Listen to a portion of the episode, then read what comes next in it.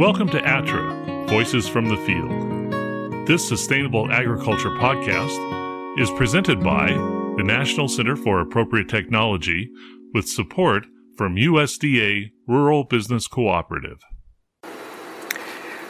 I'm Rex Dufour, NCAT specialist in California, and I'm talking with farmer Chris Hay, who farms in Esparto, about his operation with a focus on his approach to crop planning in the context of pricing and including labor costs. So, Chris, can you briefly describe your operation, kind of the size, what you produce, and um, about how many months of the year you produce, number of workers, and then um, go into kind of how you go about your pricing strategy. Uh, so let's see, we farm currently about 50 acres, uh, and we've been doing that for just about two years. Uh, is our sixth year of operation, we started with just two acres and 100 hens. Uh, now, of those 50 acres, about uh, 30 are in vegetable crops. We have about 1,600 laying hens. Um, we also have uh, a little bit of orchard space that we're going to be planting this spring, about 13 acres of citrus orchard. Um, there are about a dozen people on payroll. Um, any given day, about seven different people or so working on the farm. Um, about 70% of our business is direct to grocers and distributors and restaurants. Um, and uh, about 25% is uh, for farmers markets we do a week. And just uh, about 5% of our revenue is from a, a small CSA that we have. Okay, and you have what 30 acres in the one location and another 20 in the second location, which isn't Correct. really being farmed right now, but getting prepped for your citrus. Right, we've been dealing with, uh, we took that out of production to deal with the Johnson grass issue. Okay. Okay. And so, talk to me about how you go about incorporating, you know, your labor costs into your pricing strategy and, and how you approach that. Um, well, I think this is really important, and, that this is a key issue in sustainability, and that um, you know we can't be around to do these ecological practices uh, if we can't afford to farm profitably.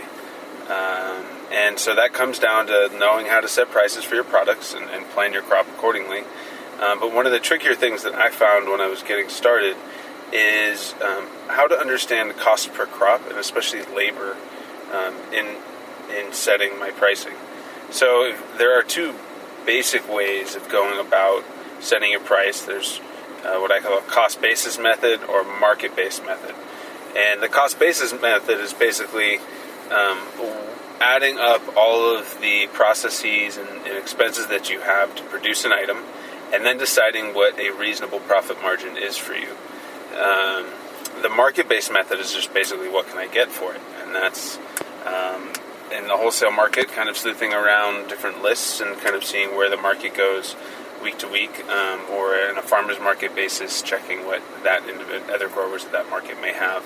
Um, and this is again speaking for diversified vegetable growers, especially. Right, and Um, hopefully that that cost is above your production cost. Well, um, eh, that's what you need to try to figure out, right? And that's the important part. Is um, it's not really one or the other; those it's always a balance between the two. Um, but if you don't understand what the cost basis is, yeah, you may be trying to sell a product if you're just following the market basis uh, or market method for setting your price. Uh, and it's in that I see that I feel like I see that happen often because it's exciting to sell a lot of stuff, and you may be moving a lot of uh, product and um, grossing a lot of money. But if you're not aware of how much of your input and, and overall expense is being allocated to that particular crop, you could, um, you know, be doing doing more harm than good for your operation, or maybe you just need to make some tweaks that can make it more profitable. Um, but you need to understand those things, and it can be intimidating at first, but it's really not that complicated. Um, and I, uh, there's a method called enterprise budgeting, which is essentially looking at each crop that you grow um, and doing a, a detailed, itemized list and coming up with all of your expenses, um, uh, and then allocating a yield and uh, determining what your average price is for, for how much you sell of something. Say, for example, um, you know, 70% of our business goes at our wholesale pricing tier.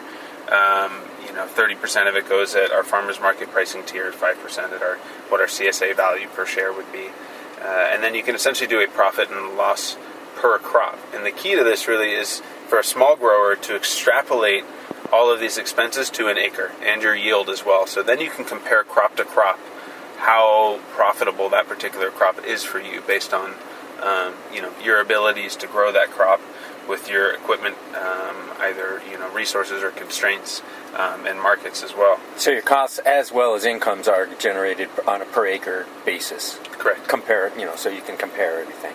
Exactly. So that's how you create a profit and loss, essentially. That obviously takes quite a bit of work. And for a diversified vegetable grower, that's also daunting because you may be growing 50 different crops. So it kind of comes down to, you know, if you're going to go to that route, once you get a template for, you know, what your average inputs and really do the, some of the harder um, detective work of what your overhead is, that obviously a lot of those carry across different crops and it goes pretty quick, but there's a good upfront amount of labor that goes into that.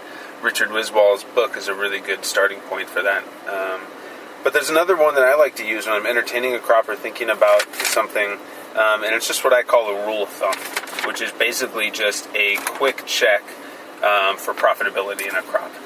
And that's, again, it's extremely approximate, very simple, but I, I find it to be a very useful tool. Um, where I assume that for most diversified vegetable farms, we are usually highly labor intensive.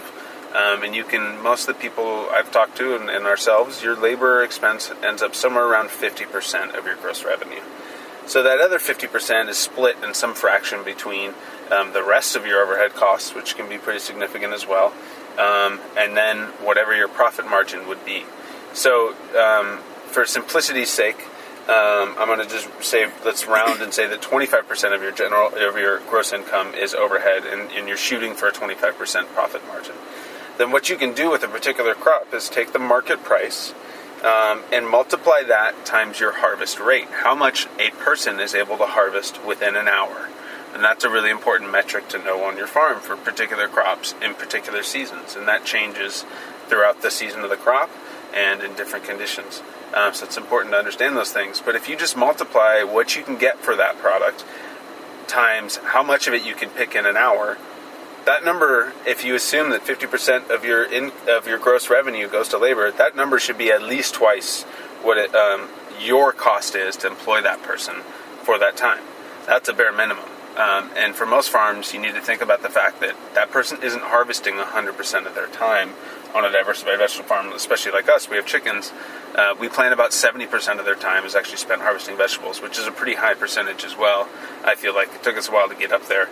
Um, but, uh, you know, so I figure if we can't pick at least um, on average $75 worth of stuff in an hour, um, that crop is not something that we're doing really well. And again, that's just like a super quick rule of thumb. I can do that in you know 15 seconds if I know what the price of a crop is, um, and it can help me make some some simple decisions.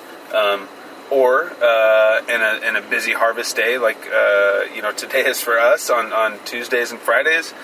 Is at the end of the day we're often making decisions on what we need to get while it's still light out. We got about 30 more minutes of light, so we may say.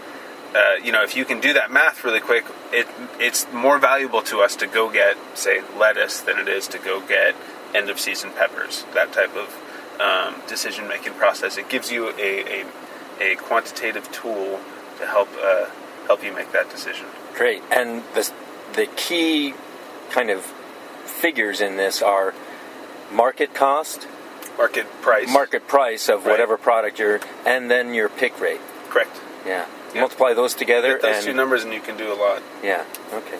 Great. Thanks. That's great information. You can find other episodes of ATTRA, Voices from the Field, along with ATTRA's other sustainable agriculture resources at www.attra.ncat.org. That's www.attra.ncat.org.